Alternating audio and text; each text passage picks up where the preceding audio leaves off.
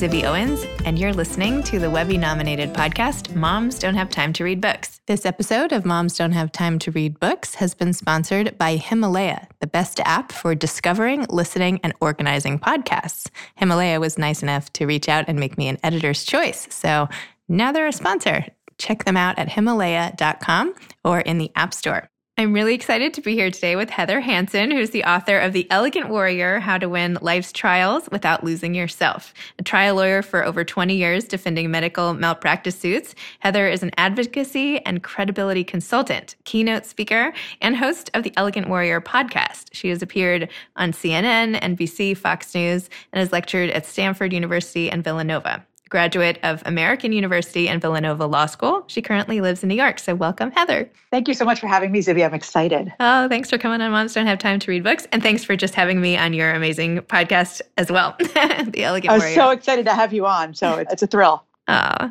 So, can you tell listeners, please, what The Elegant Warrior is about and what inspired you to write it? Sure. So for 20 years, I've defended doctors and hospitals when they get sued. And while it's been a privilege and an honor, it's also very stressful and hard in that trials are a zero sum game. Someone wins and someone loses. And that means that sometimes it can get quite aggressive. And so I was finding that during those times of trial, I wanted to maintain who I was and be true to the choices that I'd made about who I was, even when things get hard and we're at the height of the conflict. And I found that some of the ways that I could do that in the courtroom also applied outside the courtroom. I think that we are all our strongest advocates and the best person to protect and champion ourselves. And so if you can take the tools of a trial lawyer and apply them to life so that you can do those things, I think it would be helpful. And I wrote the book to help people be able to do that. And it was so great too, the way you structured the book. Like each chapter, I mean, I'm always saying for moms who don't have time, like short chapters are one of the saving graces of a, of a book for me. But the chapters were, they're so efficient. You have a topic, you have a summary at the end, you have proof, you have advice, like, and it just, it was great. I was like this and and your own personal story that weaves its way through everything, which made it all the more relatable and compelling. So it was really great. Thank you very much. I mean, it's I think part of that is the way you have to write as a lawyer. You know, not the stories, but you have to be very focused and you have to get to the point and you can't be super wordy. And also the proof part is interesting. So many times I hear because this book sort of falls in the self-help genre and I hear people talking about things and I'm like, well, prove it. Like, who are you? I don't understand why you can just say that. So it was important to me to give the psychological studies that backed up some of the things that I said so that people could say, oh, especially for those people who for whom proof is important. I wanted to have that there. No, I love that. It was great. So it, did it, did it just come naturally to you to structure it the way you think about it legally? It did. And also I I'm the same way with the short chapters, especially for books like this, like nonfiction books. You know, fiction books, a chapter can go on and I can sort of get caught up in it. But I feel like I wanted this book to be one that if you were looking to a bad day or a stressful day, you could open up to one chapter and just read one chapter really quickly and have that in your pocket for the day. So I knew I wanted them to be short. I wanted the three takeaways at the end of the chapter. I was pretty clear about that from the very beginning. It also helped to write it because it made structuring it easier. Yeah, I could see that. You could really like tackle it like on a given day and then like go on to the next. And yes. I'm sort of envious of that. that, that structure. That's awesome. Yeah. If, when you're writing, I can't, I have, I've started a fiction book and it's a lot harder, like keeping things straight. And what did I say? And what's this character's name? Or, you know, the, the thing that I said about that, it's, you got to have like index cards everywhere.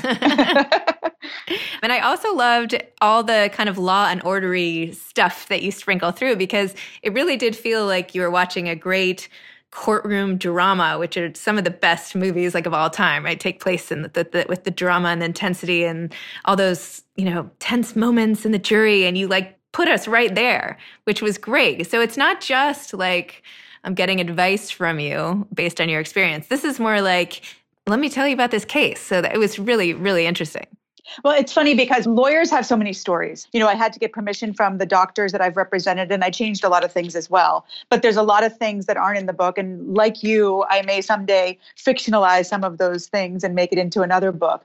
But there's there's very little as interesting as the courtroom because, you know, it's win and lose. And what else is like that? Politics, sports, those are the things. And then in my cases, because it's doctor and patient, they know each other. The only thing comparable to that is divorce law or family law, because these doctors and patients have touched each other, sometimes, you know, very delicately touched each other. And so the cases get very stressful and emotional and very relatable in big, big ways. So the stories were just ripe for the taking. That was not hard. I mean, there's hundreds of other stories that I didn't tell. So that part was relatively easy. And I really liked the most the stories about you and getting to know you through this book. I was particularly struck one of the in I think it was the first chapter towards the beginning of the book you talk about yourself in high school and how you at that time were 100 pounds overweight and yet you still liked to sing and you were sort of saying that attitude is everything that you would sing and da da da and then you were in the ladies room one day and some nasty girl was like what do you have to be happy about which is just like right. really what is with people these I mean Ugh, everybody's so mean. Anyway, and you thought about that, and tell. I just wanted to hear more about that, and then you ended up losing hundred pounds. I mean, that's an interesting story in and of itself. So, tell me a little about that. yeah, so it's it's funny because that's probably that's a that's a longer story too. But the the first thing about that story is the girl who asked me that question actually I now know for sure had her own stuff going on. I'm sure. And I do think that hurt people hurt people. So I feel like it wasn't so much that I was I mean, obviously she was being snotty and rude, but I was really curious like, why am I so happy? Because in high school, I was popular and I had a ton of friends and I loved my high school years, but I didn't go to prom and I didn't go to the socials. I didn't go to dances. I didn't have a boyfriend.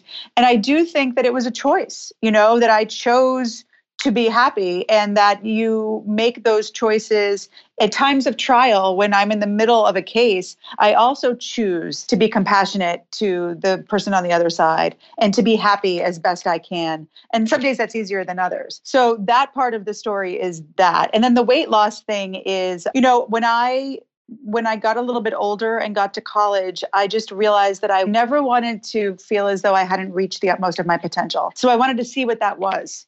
And so losing the weight was pretty much, I was not in a rush, which I think helps. It wasn't like I want to lose it by this day.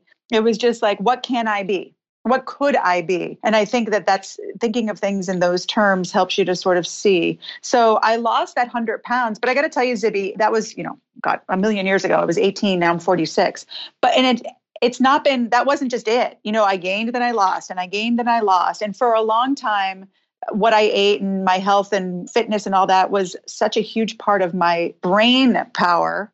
And it wasn't until recently that I stopped perseverating on that. And it was when I stopped perseverating on my weight that I was able to write the book. Oh, because less of my brain was sucked up with what am I going to eat today? Are my pants going to fit? What am I going to do to work out? am I going to burn off as much as I ate? And started being more okay with how I looked and who I was. And then I had all this brain space that I was like, well, now I can write a book. there you go. It's a silver lining. That's, that's right. Exactly. Oh my gosh. Well, it's good to have come to like a level of peace with whatever, right? I mean, Absolutely. Yeah. I mean, you want to be, and it's also been great because since I sort of did that, I've maintained at the weight that's right for me instead of this up and down that I used to do when I was constantly dieting. So for me, and every, I feel like you know the, the, dieting and the weight thing is not a big part of the book and it's probably a whole other book and a whole other conversation but i feel like there's no one size fits all when it comes to weight. You know everybody's got to find their own way and sometimes it takes a whole bunch of different doors before you end up where you're supposed to be very true. Well i like how you included that as sort of one of the trials along along the yeah. way and how you managed that. That was great. You also talked about one trial where you had gotten very attached to the doctor a woman doctor about your age. And when you were on your way to go go fight for her, you had an allergic reaction basically to stress, not to anything else that your hormones cause you to end up in the ER and your lips were swelling up and it was like a whole thing. And I was reading this being like, oh my gosh, I cannot believe this is happening to her. Tell, tell me, like, tell me about that situation. It was terrible. It was terrible because the doctor you know every doctor that i represent i become close to in, you know but some just you know she was she looked like me. She was my age. She was a woman in a field of men. She really needed to win the case and she was explaining to me why. And as she was explaining to me why i could feel now i've always gotten hives from hormonal things like stress but I could feel my lips swelling as she was speaking. And then I did that thing where you sort of try and talk yourself into saying it's going to be okay. And ultimately, I called an Uber to go to the hospital because I was embarrassed to call 911. You are, the, so you I, are the second person in the last two days to tell me about taking Ubers to the hospital when you should have called an ambulance. I'm like, these poor Uber drivers.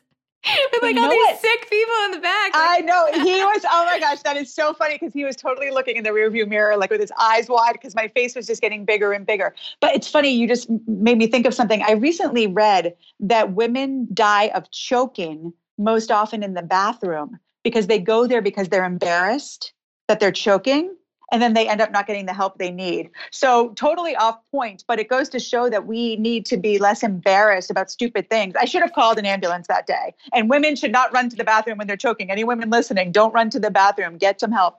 But I uh, so Just in that a, case, wait. As a quick aside, ambulances take forever to come in New York City. Just we oh, took like 15 yeah. minutes. You could have like been in a cab and at the hospital. But anyway, just throwing that out there. Uh, yeah, a- no, that's a that's a good point. And I know you've dealt with that recently with one of your children with allergies. It's it's scary as can be, whether you're a child, a mother, or the person going no, through yeah. it. I mean, it, go go back to your story. No, I didn't want this to be. I was just saying, like maybe in the future, the cab might be the way to go. But anyway, go ahead. Yeah, hopefully it never happens again. Yes, but yeah. It, it was, you know, it was. I, I went to the hospital. They gave me Benadryl and steroids, and it turned out to be okay. Though the whole time the case was an emergency room case, so the whole time that I was in the hospital, I was like, this is like manifestation at its finest, right? I'm like obsessed with emergency rooms. I'm reading emergency room records. I'm studying emergency room medicine. And now I'm sitting in one, like getting a real time experience. Ultimately, though, we won that case. And it was one of the best wins I've ever had. Being able to call this woman up and tell her that we had won was a huge, huge, huge reward.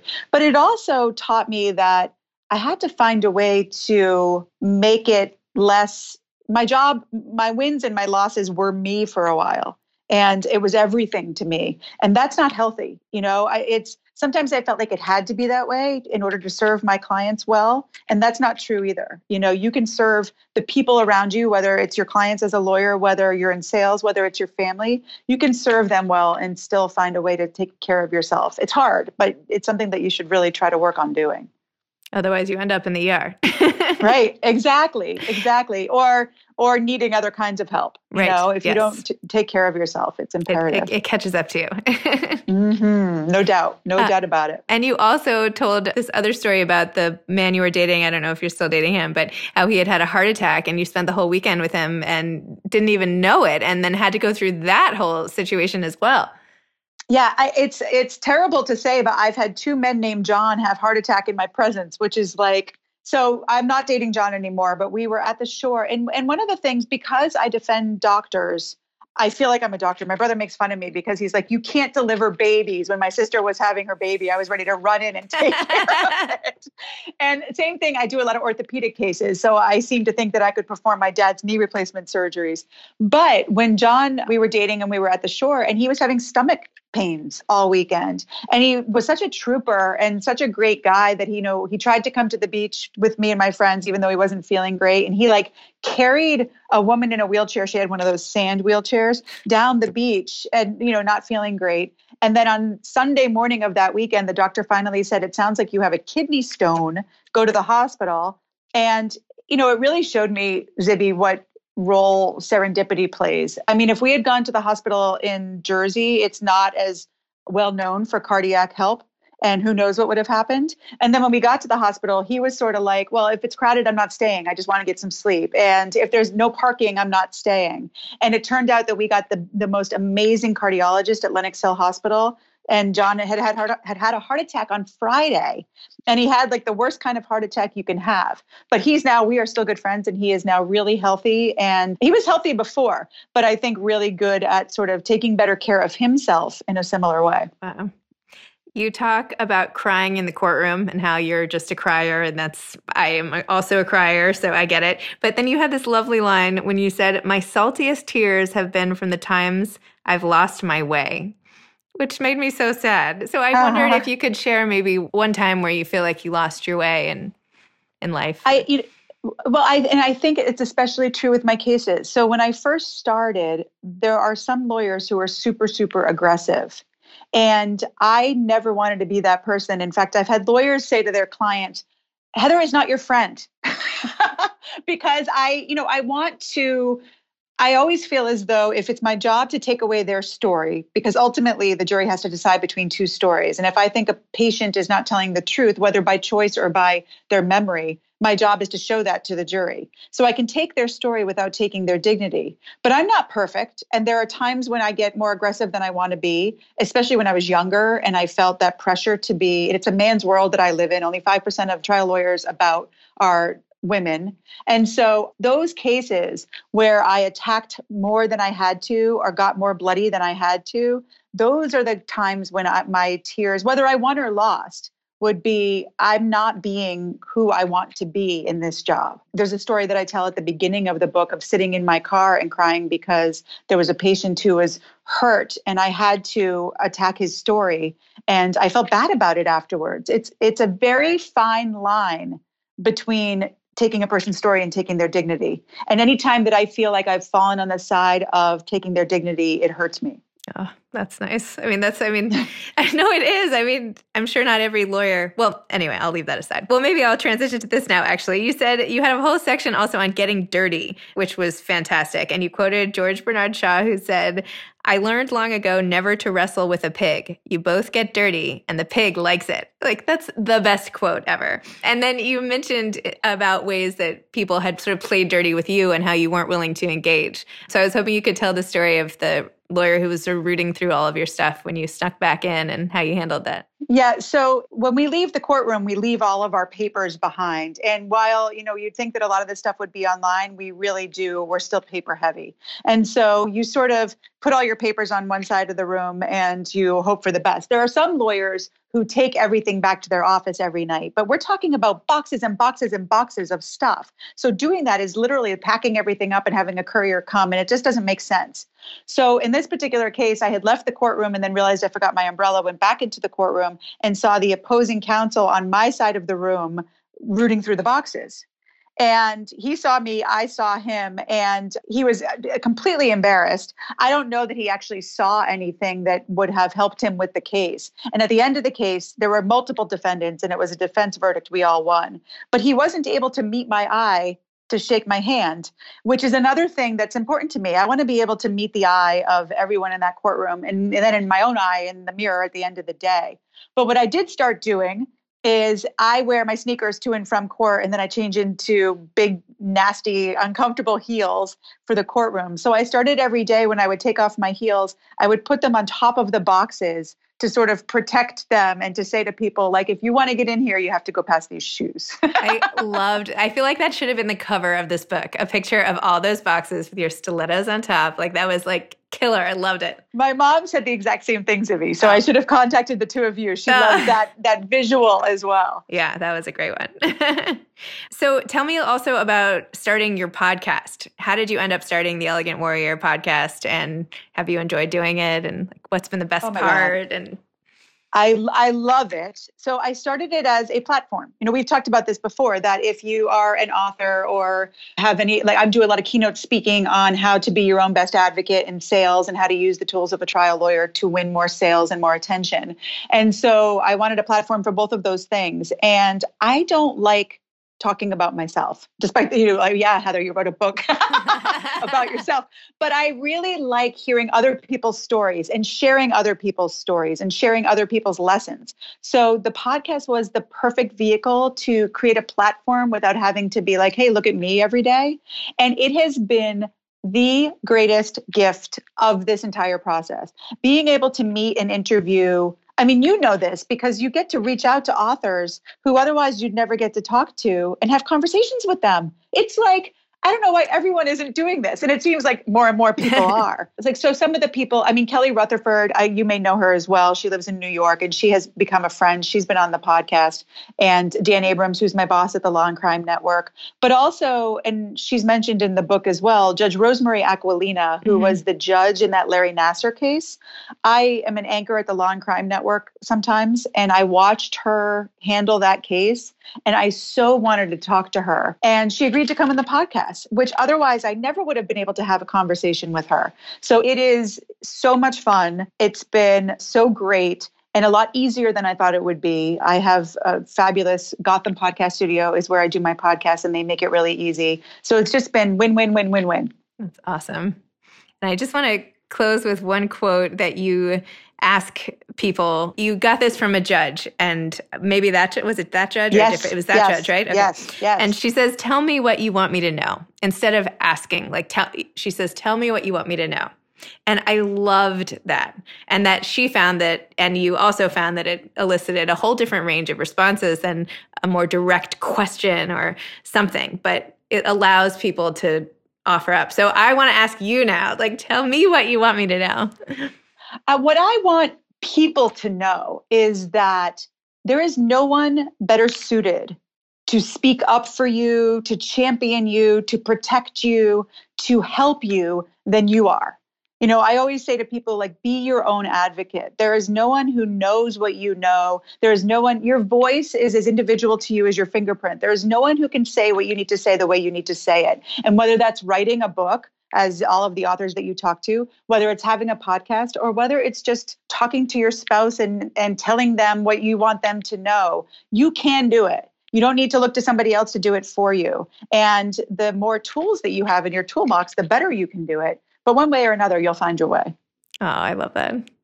And just any last advice just for somebody writing a book right now?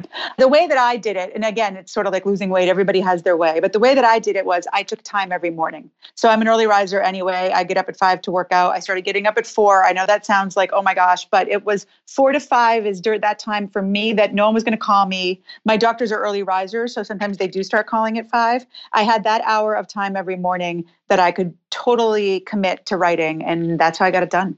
Wow, so impressed. it's not easy, but it's done. It was great. The book was, no, it was really fantastic and like user friendly, but also I loved getting to know you more through the book and it was really great. So, and thanks Thank for coming so on the podcast and your podcast and all the rest of it. Thank, Thank you, you It was a pleasure. My pleasure. Mine too. all right. Bye, Heather. Bye. Thanks again to today's sponsor of Moms Don't Have Time to Read Books, Himalaya, the best app for discovering, listening, and organizing podcasts, Himalaya.com. Thanks for listening to Moms Don't Have Time to Read Books. You can follow me on Instagram at Moms Don't Have Time to Read Books. Thanks so much to Steve and Ryan at Texture Sound for the sound editing. And thank you to Morning Moon Productions for providing this fantastic intro and outro music. Thanks for listening. You could always email me at zibby at zibbyowens.com.